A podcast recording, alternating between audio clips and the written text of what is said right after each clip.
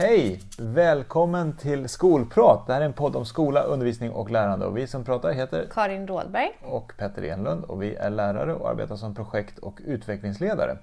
Idag träffar vi Petri Partanen som är filosofie doktor i psykologi, legitimerad psykolog, specialist på pedagogisk psykologi. Eh, Petri är verksam som forskare på Mittuniversitetet där han bland annat forskar om metakognition, självregleringsförmåga, underliggande förmågors roll i lärandet och så vidare. Han arbetar också för skolutvecklarna som konsult och ger kurser kring bland annat handlednings och samtalsmetodik för specialpedagoger och speciallärare och eh, andra intresserade skulle jag tro. Eh, han har gett ut flera böcker, Från Vygotsky till lärande samtal, Att utveckla elevhälsa och den senaste är ju Att utveckla förmågor på vetenskaplig grund i skolan. Välkommen Petri! Tack ska du ha! Ja, det varit en ganska lång ja. intro-harang eh, där men det, det, tyckte jag, du såg, du såg ändå glad ut när vi, när vi beskrev. Absolut, det var ju väldigt heltäckande tycker jag. Men det kanske är någonting som du skulle vilja berätta om dig själv som inte Petter tog upp här i introt ändå, tänker jag. Ja, eh, jag bor ju uppe i Östersund då, så att jag har ju min bas här uppe i Jämtland och jag har jobbat efter utbildningen så har jag jobbat som psykolog i förskola och skola sedan årsskiftet 94-95 så att det är 25-årsjubileum här snart. Och jag har jobbat i Östersunds kommun inom barn och utbildning och jag är faktiskt fortfarande eh, sakkunnig på en deltid i barn och utbildningsförvaltningen. Eh, och sen så är jag knuten till Mittuniversitetet som forskare eh, sedan ett antal år tillbaka. Och sen är jag också från och med oktober knuten till Institute of Education eh, på UCL i London. Spännande! I din senaste bok Att utveckla förmågor på vetenskaplig grund i skolan, jag måste ju bara säga det, det här var ju det här, det här var boken som jag inte visste att jag behövde läsa men den gav mig så otroligt mycket. Där så tar ju du utgångspunkt i läroplanernas formuleringar att elever ska lära sig kunskaper och utveckla förmågor. Eh, men hur hänger relationen mellan kunskaper och förmågor ihop? Alltså vad är en förmåga och vad innebär det för undervisningen? För det är väldigt centralt. Vill du förklara hur det här hänger ihop? Ja, det är ju egentligen är ju frågan om relationen mellan kunskaper och förmåga en ganska komplex fråga. Därför att du, vi måste dels fundera på hur definierar vi kunskaper men sen också hur definierar vi vad, vad är en förmåga egentligen? Och sen kan vi fundera på hur de här samspelar. Så. Eh, och jag tänker att kunskaper och förmågor hänger ihop i ett växelspel. Vi utvecklar kunskaper med hjälp av förmågor och våra förmågor utvecklas i sin tur över tid när vi får mer kunskaper och vi får mer erfarenheter. Sen är det ju det där med begreppet förmågor och jag tänker ju att eh, i läroplanen, jag kallar det för läroplansförmågorna, de, de eh, är kanske för mig luddigare beskrivna och, och vi använder begreppet förmågor väldigt ofta i läroplanstexten. Så att eh, jag har velat liksom förtydliga att, att de förmågorna som jag beskriver egentligen liksom, jag försöker ta det ett steg till och koppla förmågebegreppet till tankeförmågor eller underliggande kognitiva förmågor.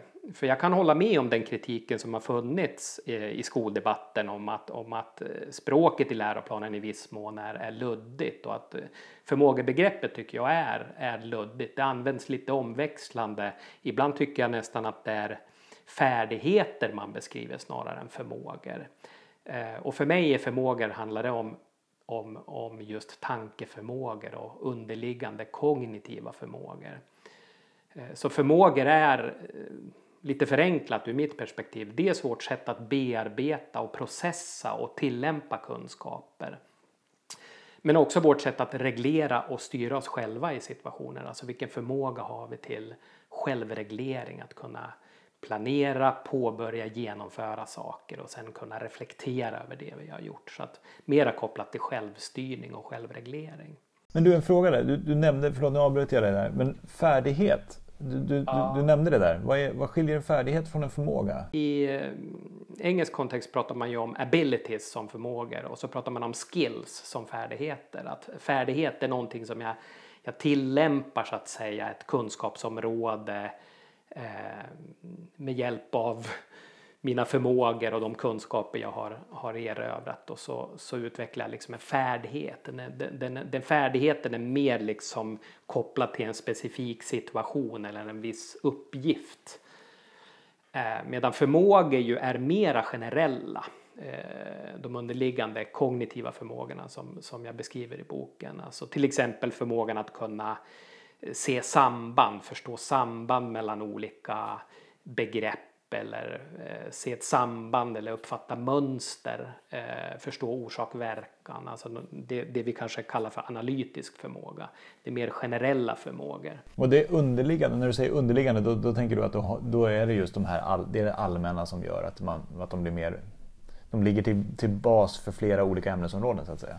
Ja, precis, precis. och, och Eh, samtidigt så, så, är det ju så att de, de existerar ju eller blir ju synliga i situationer där vi löser uppgifter till exempel i skolan. För då kan vi se hur eleven klarar av att analysera och uppfatta kunskaper, se samband, eh, utveckla begreppsförståelse och så vidare. Eller hur eleven agerar till exempel när en uppgift kräver planeringsförmåga, att kunna veta vad ska jag göra först, vad ska jag göra sen och hur ska jag avsluta det här. Ehm, så att det är samtidigt så att kunskapen och förmågan är ju tätt sammanvävda med varandra och det, det är egentligen i skolan inte meningsfullt att så att säga frikoppla diskussionen om förmågor från också eh, kunskaperna utan vi måste hela tiden se eh, förmågorna i kunskaperna också och i situationerna där, där eleverna lär sig. Men du skiljer, eller du pratar om kognitiva och metakognitiva förmågor. Jag tänker för våra lyssnare, vad, vad, vad är kognitiva och metakognitiva förmågor? Ja, eh, ja, egentligen så kanske jag inte jag gör skillnad på dem. Jag menar att metakognitiva förmågor det är, det är när vi reflekterar om vårt tänkande eh, och om våra strategier. Så att vi, vi, vi kan prata om kognitiva strategier och metakognitiva strategier. Kognitiva strategier det är ju oftast sådana strategier vi använder kopplat till ämne, ja, ämnesspecifika strategier till exempel. Hur ska jag göra på bästa sätt i den här uppgiften? Men metakognitiva strategier handlar mer om att jag blir medveten om när, var och hur kan jag använda de här strategierna och vad är mina utmaningar när, när jag ska styra mig själv? På vilket sätt eh, kan jag genomföra den här uppgiften på bästa sätt? Vad behöver jag hålla koll på hos mig själv i den här uppgiften? Vet jag om att jag blir distraherad väldigt lätt? Hur ska jag göra för att, för att inte bli distraherad? Jag vet att den här uppgiften kräver att jag delar upp det här i flera steg. Eh, hur ser jag till att jag håller den planering som jag haft? Jag, jag har ju i mitt arbete som skolpsykolog mött jättemånga elever som kan vara jätteduktiga på att teoretiskt beskriva hur de borde ha gjort. Ehm, men flera av de eleverna kan beskriva det att ja, men det är så svårt när, när man väl ska komma ihåg att följa den där planeringen eller göra på det där kloka sättet så klarar man inte av att tillämpa det. Och det är mera kopplat till metakognition, att vara medveten om vart är jag just nu, vart är jag på väg, vad är nästa steg? Eh, jag tänker på de här kunskapsbegreppen, alltså om man tittar på, de, här, ja, nu är jag inne på det igen, men ja. de här Aristoteles kunskapsbegrepp och de, där det handlar om att, att ha, ha, ha, teoretisk kunskap om någonting och sen går vi in på de här, alltså att kunna göra någonting och utföra någonting, mm. att det är olika typer av kunskap. Och att överföringen däremellan, eh, hur, sker liksom, hur sker den här från att veta om något eh, till att faktiskt agera? Liksom? Det är ju en spännande, det är ju verkligen, du sätter ju fingret där på, på verkligen en, en sån spännande fråga. Alltså hur att veta någonting men att också kunna tillämpa det eh, ställer delvis olika krav. Eh, och det kryllar ju läroplanen i kursplan i målen eh, av massor med sådana saker att eleverna ska tillämpa så att säga. Det gjorde tillämpa så det handlar om. Jag tänker också att det där finns ju i boken så beskriver jag historiken kring, kring lär, det, här, det här läroplansspråket kring förmågor. Eh, och det backar ju tillbaka, eh, om vi bara i närtid under 1900-talet så är det ju Benjamin Bloom eh, och, eh, som utvecklade en taxonomi för lärandemål. Så, och den reviderades sen också av eh, några andra forskare. Och där pratar man ju just om det här att, att vi, vi utvecklar faktakunskaper. Vi utvecklar begreppskunskaper där vi förstår hur faktakunskaper hänger ihop i system. Men sen utvecklar vi procedurkunskaper och det är då det blir knivigare när man ska genomföra någonting. Hur gör man något så? Och sen så utvecklar vi den fjärde formen i den här reviderade taxonomin. Det är ju metakognitiva kunskaper. Det vill säga också att vi blir medvetna om när, var, hur ska jag tillämpa det här? Eh, jag har ju egentligen ganska Alltså jag har ju mycket nytta av att ha lärt mig en procedur eh, så länge jag känner igen situationen där jag ska använda den sen. Det vill säga att jag generaliserar, vilket ju är ett av skolans stora uppdrag när vi säger lära för livet. Så tänker vi ju att det man har lärt sig i skolan ska man på något sätt kunna ta med sig och använda i livet och eh, minnas och kunna tillämpa längre fram i tiden. Så och det är ju bra om vi minns och kan tillämpa saker vi har lärt oss i skolan i ungefär liknande sammanhang som och med liknande uppgifter som när vi lärde oss dem i skolan. Men det är ju ännu bättre om vi kan tillämpa de kunskaperna i en annan kontext och plötsligt upptäcka att här kan jag göra på det här sättet. Även om den här situationen i den där andra kontexten inte är likadan. Så den där frågan om att veta men sen också att kunna tillämpa den handlar ju också om, om förmågan att kunna generalisera.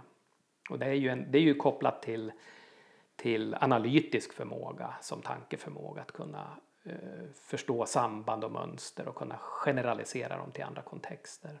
Du lyfter ju också upp begrepp som metakognition, självreglering, scaffolding, elevers strategianvändare som viktiga i lärande. Vad, vad innebär de här begreppen och hur hänger de ihop? Vi har varit lite inne på det. Kan man liksom väva ihop till någon, någon, någon, någon, någon bild, någon, någon så här, något fint hjul som man ja, skulle kunna förstå? hur de liksom samverkar och, och behöver varandra ja. eh, i något härligt komplext system.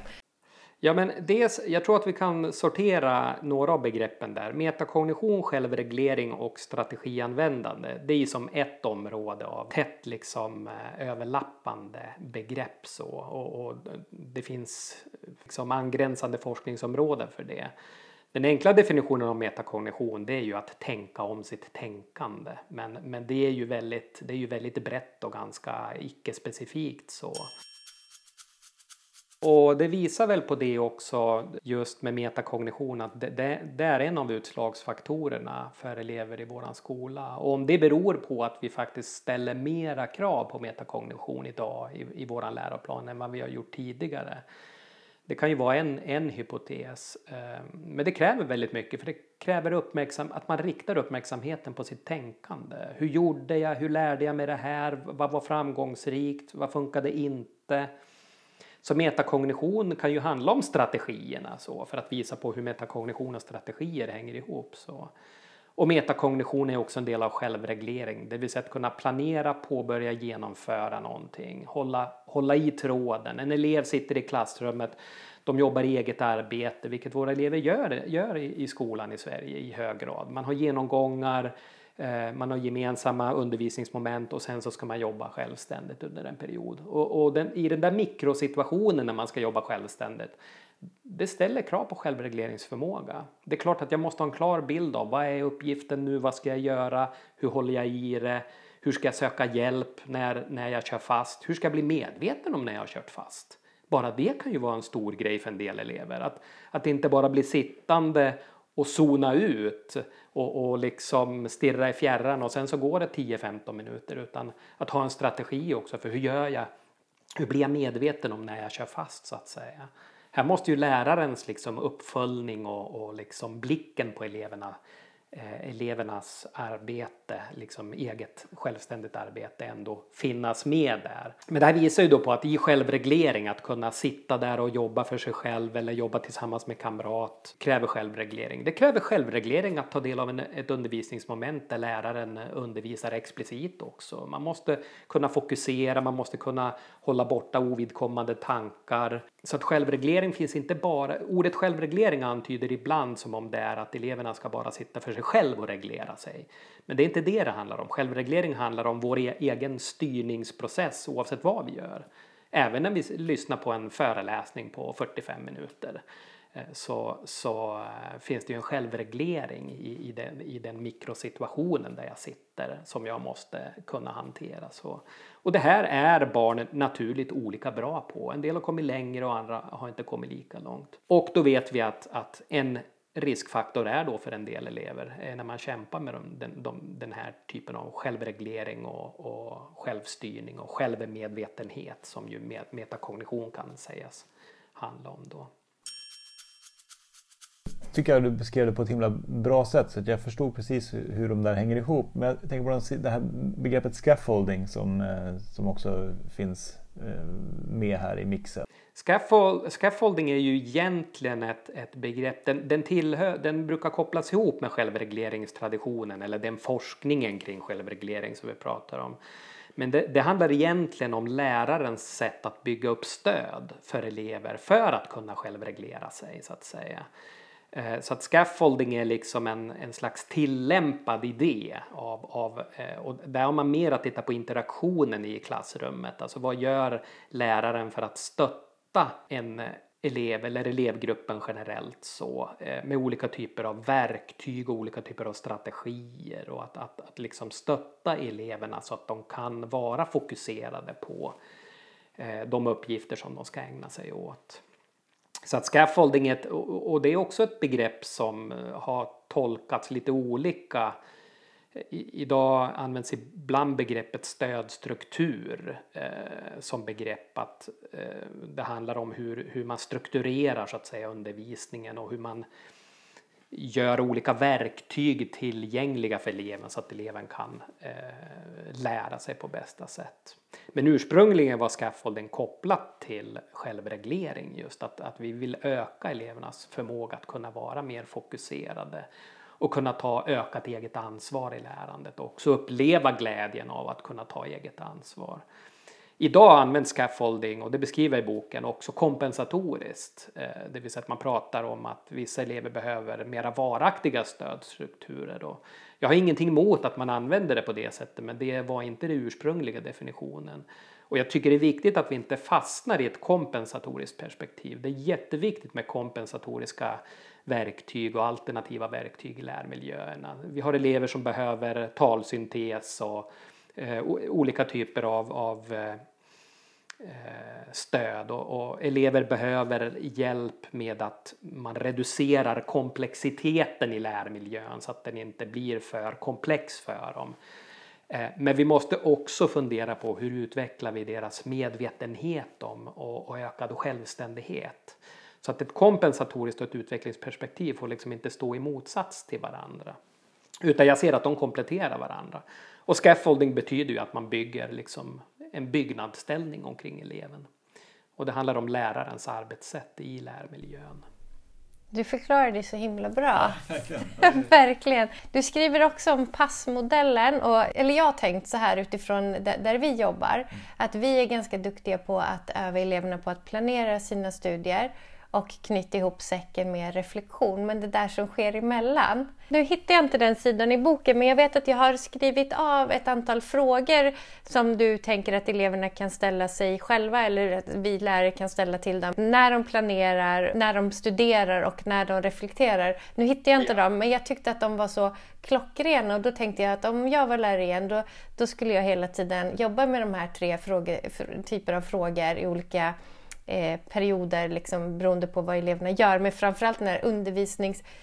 Alltså den måste vi bli bättre på. Mm. Håller du med Petter?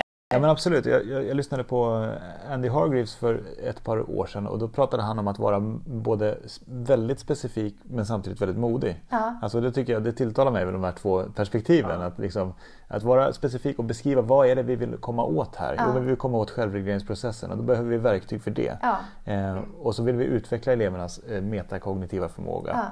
Eh, då behöver vi vara väldigt tydliga med att det är det vi gör och då kanske vi behöver testa att, att vara modiga längs ja. vägen där ja. i, i de pedagogiska metoderna. Så att säga. Mm. Och, och, det behöver finnas en viss frihetsgrad i det där också tänker jag eh, för läraren. För det handlar ju också om lärarens autonomi i, i det arbetet. Att liksom, men ändå att, att inte släppa taget kring den här frågan. Vad, vad är det elev, vad händer med eleverna när de möter min undervisning? Eh, och, och, vad har de med sig i ryggsäcken av, av både förkunskaper? Jag menar en, en av de viktigaste sakerna som predicerar elevers lärande det är, det är vilka förkunskaper de har. Så att, så att kunskapsfokuset är ju jätteviktigt i skolan. Så. Och den andra komponenten i det är också att kunskaperna men också undervisningssituationen ställer krav på, på förmågor, på underliggande förmågor. Och ju tydligare definition vi har av begreppen, de, de här förmågebegreppen eh, och ju tydligare strategier vi har i undervisningen desto lättare kan vi försöka både kompensera men också utveckla elevernas självständig, självständighet i lärandet. Så. Vi, vi, vi pratade med Anders Jönsson här förra veckan och vi, vi, kom, vi kom in på hans, eh, en del av hans forskning som han har gjort också på senare tid. Där, han har rört sig från bedömning för lärande in mot det här med, med självreglerat lärande mm. och att, mm. att de här två liksom, hänger ihop och att det har skett en, kanske en förflyttning i det samtalet. Eh, ja. Internationellt eh, kanske framför allt. Ja.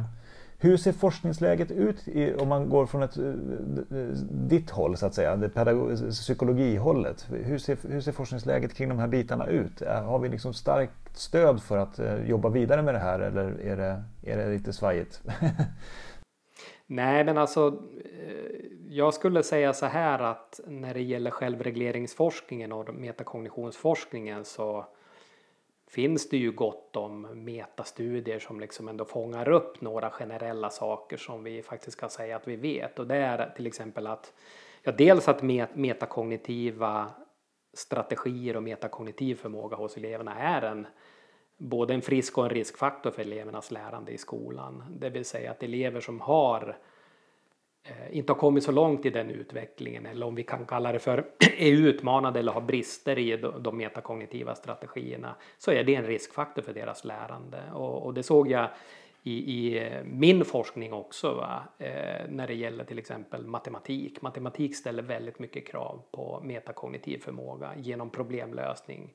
Eh, väldigt mycket problemlösningsuppgifter i flera steg. Dels så vet vi att i, i varje åldersgrupp i, i skolan Eh, Eh, så har vi en spridning och, och, för en del elever i varje åldersgrupp så är, är en metakognitivt krävande undervisning då eh, blir en riskfaktor. får vi fundera på liksom hur kan vi variera undervisningen.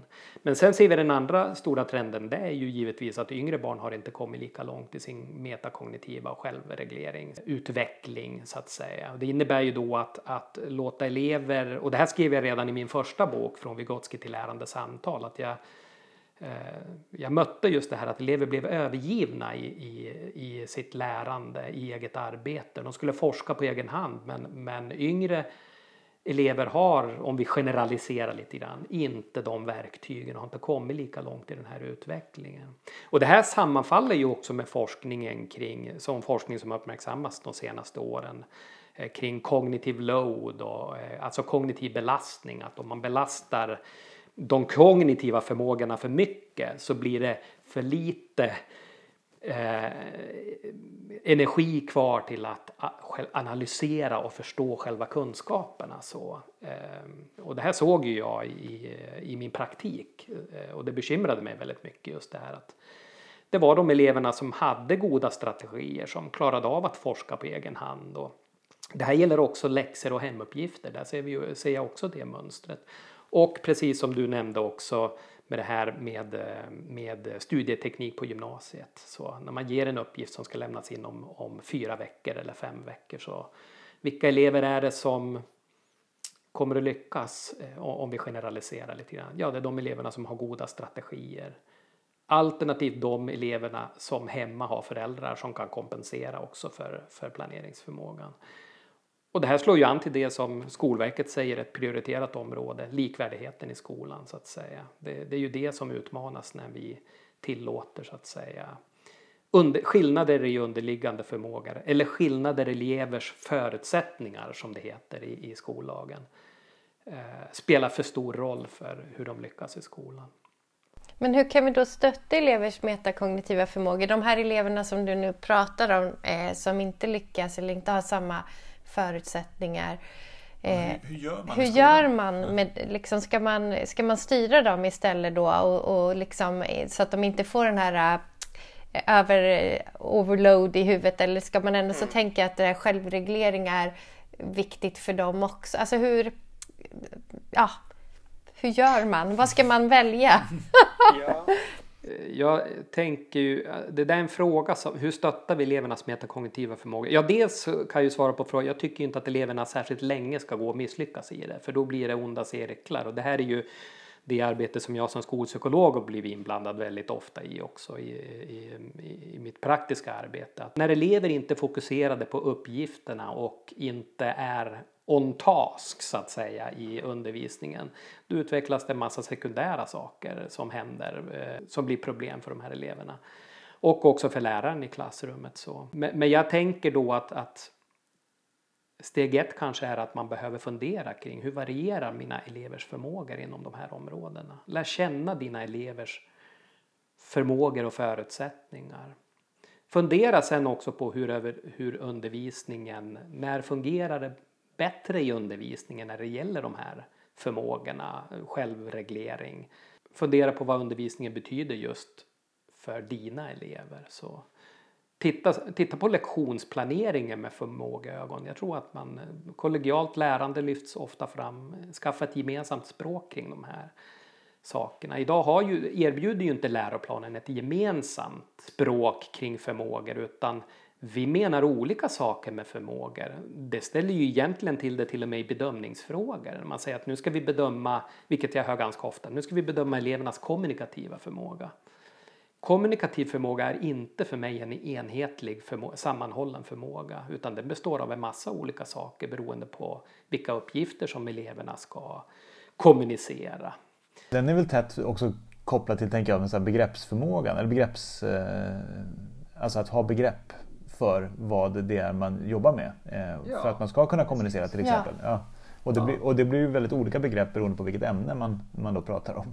Och, och, och, jag tänker att även om man är lärare i samma ämne och så bedömer man, eleverna gör en presentation och så gör man någon typ av sambedömning och, och funderar kring vad, vad har eleverna visat för för ehm, eh, kunskaper och förmågor här så kommer man kanske göra olika bedömningar. Och, och, och, tre elever som, som, vi säger att vi har tre elever som kämpar med det vi uppfattar som kommunikativ förmåga. Ja, för den ena eleven kan det vara så att det är planeringsförmågan som ställer till det. Det var väldigt svårt att planera den här presentationen. Eleven hade egentligen kanske ganska mycket kunskaper som var befästa. Men klarar inte av att planera presentationen och då blir presentationen inte lika bra som den kunde ha varit. Den andra eleven kanske kämpar med ordförrådet generellt och har kanske språkliga utmaningar och kommer inte att uppfattas som att den har en god kommunikativ förmåga. Och för en tredje elev så kan det vara någonting annat som ställer till det. Och då kan vi inte prata om att det är samma kommunikativ förmåga. Vi måste ha lite krav på stringens i vad vi menar är förmågor. Och det är därför jag valde också passteorin som ett sätt att prata utifrån en vetenskaplig och forskningsbaserad grund om förmågor. Eh, därför att de, det finns en kontur kring dem. Det här kan vi prata om och det kommer att betyda ungefär samma sak. Mm. Jag tänker att när vi pratar om långsiktig planering så pratar vi om att man ska veta vad eleverna kan, liksom utgå ifrån vad eleverna kan. I rena, men då pratar vi rena kunskaper egentligen, att man kan göra ett förtest och, mm. och så. Men det här är ju någonting som vi behöver addera in när vi pratar långsiktig planering. Mm. Eller hur? Ett mm. nytt ett perspektiv som vi kanske inte varit jättebra på. Att, så att här ger jag oss en uh, liten hemläxa faktiskt. Håller du med? Ja, jag håller med. Ja. Vad bra. Men det här är jättespännande för jag, jag, jag, tänker att här finns också frågor om det här med formativ bedömning. Eh, och jag, har, jag skrev för ett tag sedan ett blogginlägg där jag jag tycker att det är mycket som är positivt i formativ bedömning. Eh, men en sak som, som har varit ett dilemma där att vi har hamnat väldigt mycket på liksom att bara tänka i termer av, av att vi, vi följer upp så att säga lärandet mellan två punkter. Att vi inte funderar på vad, vad är det för underliggande faktorer som faktiskt vi behöver skruva på och som spelar en roll för eleven eh, mellan två, två mätpunkter så att säga. Att, att vi, vi och, och det här är ju Dylan William och, och Paul Black skrivit ett, ett, eh, en spännande artikel om, eh, nu är det ganska länge sedan, att de, de menar på att formativ bedömning också kräver en underliggande teori om elevers lärande och inte bara så att formativ bedömning blir att mäta så att säga progressionen i kursplaneinnehåll och kursplanemål mellan två punkter. För då blir det fattigt. Men om vi går tillbaka till det här med att stötta elevers metakognitiva förmågor så, så tänker jag att den, den andra biten, förutom att lära känna elevernas förmågor, det är att, att jobba aktivt med att modella metakognition i undervisningen. Eh, och då menar jag inte jämt och hela tiden. Men att, att planera in tillfällen när vi stannar upp i undervisningen och funderar på var är vi nu? Hur funkar det i arbetet? Vilka strategier har du använt? Vilka funkade? Vilka det funkade inte bra? Låta eleverna prata parvis eller i mindre eh, grupper om det. Prata om ämnesspecifika strategier som är viktiga. Men också prata om de här självreglerande strategierna. Hur gör man för att vara uthållig och kunna styra sig själv? Så att, så att också liksom undervisa och öppna upp den lådan tillsammans med eleverna.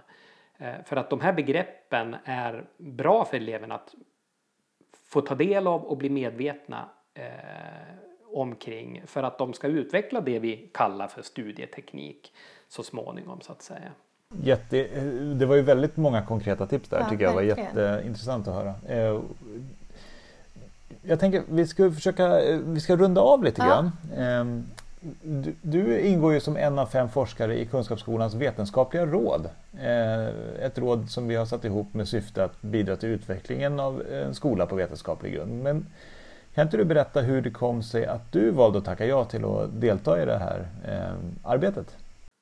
Ja, jag valde att tacka ja därför att jag tycker att det är viktigt att alla skolor eh, tar del av forskning och att man närmar sig så att säga forskarvärlden och, och eh, har en dialog och ett utbyte och också liksom fundera på hur man kan utmana sin egen verksamhet med hjälp av forskning. Att, att det är en väsentlig del av det här arbetet omkring eh, att bygga en skola på en vetenskaplig grund. Så att jag tyckte att det var positivt att, att eh, en verksamhet liksom söker aktivt bygga upp ett vetenskapligt råd som är ett bollplank för utvecklingen av en skola på vetenskaplig grund. Och jag tycker att alla skolhuvudmän ska fundera på det. Hur, hur ser vi till att eh, vi har tillgång till den här typen av eh, samtal och dialog.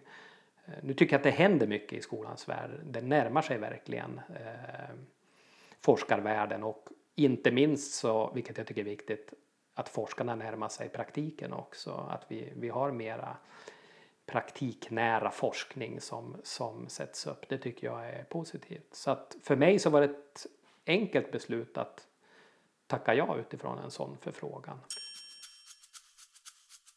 Men slutligen, du har ju delat många tips under samtalets gång, men om du får summera här, kan du ge tre tips på hur vi kan utveckla studietekniken utifrån ett förmågeperspektiv som du vill skicka med till våra lyssnare? Ja, Eh, jag tänker ju att då om vi liksom pratar om begreppet studieteknik så tänker jag att den är ju i hög grad beroende av metakognition och självregleringsförmåga hos eleverna. Och då tänker jag att en viktig sak är att analysera hur mycket studieteknik som den uppgift som du ger eleverna kräver. Fundera på det. Vilka förmågor ställer den krav på? Ställer den krav på planeringsförmåga? Hur mycket uppmärksamhetsförmåga ställer den krav på? Hur mycket analytisk förmåga krävs det att den här eleven använder i den här uppgiften? Och att fundera då på, och det tänker jag att det, det gör ju de flesta lärare, fundera på hur kan jag anpassa uppgiften? Kan man scaffolda uppgiften på något sätt, öka strukturen i den? Eh, kan man ge e-, eleverna, jag tycker att det här med rika exempel eller worked examples som man pratar om i forskningen, att elever behöver få se hur andra har gjort och de behöver flera olika exempel på hur man kan genomföra ett arbete. Att det, det är någonting som forskning visar är, är effektivt. Och det knyter ju an då till det här förmågan att, analytiska förmågan att det är lättare att uppfatta mönster om man har flera exempel. Precis som det är lättare att förstå samband om jag har goda faktakunskaper i botten så att säga. Ge rika exempel, gör, göra det tillgängligt. Ja, försök kartlägga elevernas studieteknik, få dem att reflektera och samtala om sin studieteknik och följa upp deras studieteknik då och då. Och för vissa elever så behöver man kanske föreslå en plan istället för att låta dem bara sitta och planera på egen hand och sen fyra veckor senare upptäcka att de lämnar in ett arbete som egentligen inte var lika bra som de faktiskt kunde ha presterat. Och slutligen då, låt eleverna utvärdera hur deras arbete går in, en bit in i processen. Det är ju där det här med självbedömning är ett, är ett bra område, men självbedömning är ju kopplat till metakognition och förmåga eh, att reglera sig själv. Ställ metakognitiva frågor till eleverna, få dem att ställa metakognitiva frågor till, till eh, varandra också. Eh, när det gäller gymnasiet då så har jag föreslagit till exempel att det som är vanligt att man har mentorstid. Det har man ju även i grundskolan ibland. Man har mentorstid och man pratar liksom funderar över hur, hur pågår, hur går lärandet över tid. Så det är ett utmärkt tillfälle att också liksom boosta de här förmågorna så att säga.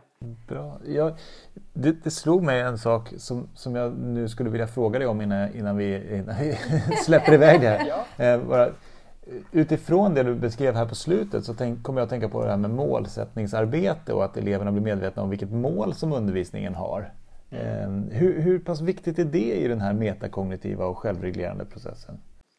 Men det skriver jag om just, just det här med mål, målförståelse är ju tätt, tätt kopplat till planeringsförmåga och att, att kunna så att säga förstå eh, inte bara vad någonting, eh, vad ett moment i undervisningen handlar om och inte bara tänka att mål är bara att ja men det står visst i kursplanen ett mål där så därför så är det, ska vi jobba med det här utan målförståelse handlar också om att förstå, få en idé om vad kommer krävas av mig. Så att säga. Och det, det är klart att det för de yngre barnen så måste man ju reducera eh, så att säga belastningen eller förväntan på målförståelse. Så det behöver vara mer konkret och, och hanterbart så. Eh, men i takt med att eleverna utvecklas, blir äldre, eh, lärandet blir mer komplext så, så ställs det ju allt mer krav på målförståelse eh, mer komplex målförståelse. Och, och ett mål blir ju begripligt också när man börjar ana hur man stegvis ska lyckas nå det målet också. Så att målförståelse är, det är, bo, det är kopplat både till metakognition och självreglering i hög grad. Så där, där har du ju egentligen faktiskt formulerat ytterligare ett, ett viktigt råd att också tänka kring de här förmågorna rela, relaterat till mål, målarbete så att säga. När man introducerar ett nytt område. Hur gör man det begripligt? Skapar meningsfullhet och sammanhang kring området. Men också, också faktiskt skapar en, en tillsammans med eleverna försöker fånga, fånga stegen. Hur ska det här gå till stegvis? Så att de inte blir sittande själva överbelastade med en förväntan om att de, de ska nå de här målen på något sätt själv. Att, man, att de ja. blir medvetna om hur, hur vi hjälps åt för att nå dit. Ja. Tusen tack! Vilket, mm. Vi skulle kunna fortsätta Ja. Länge, länge, länge. Det känns som en sån här, man bara, så nä, nästa, ja. och då, då vill jag fråga det här. Jag... Ja men det är härligt, det väcker mycket tankar att fundera kring de här sakerna. Tusen tack för att du var med oss idag Petri och eh, på återseende. Ja, precis. Tack för att jag fick vara med. Tack.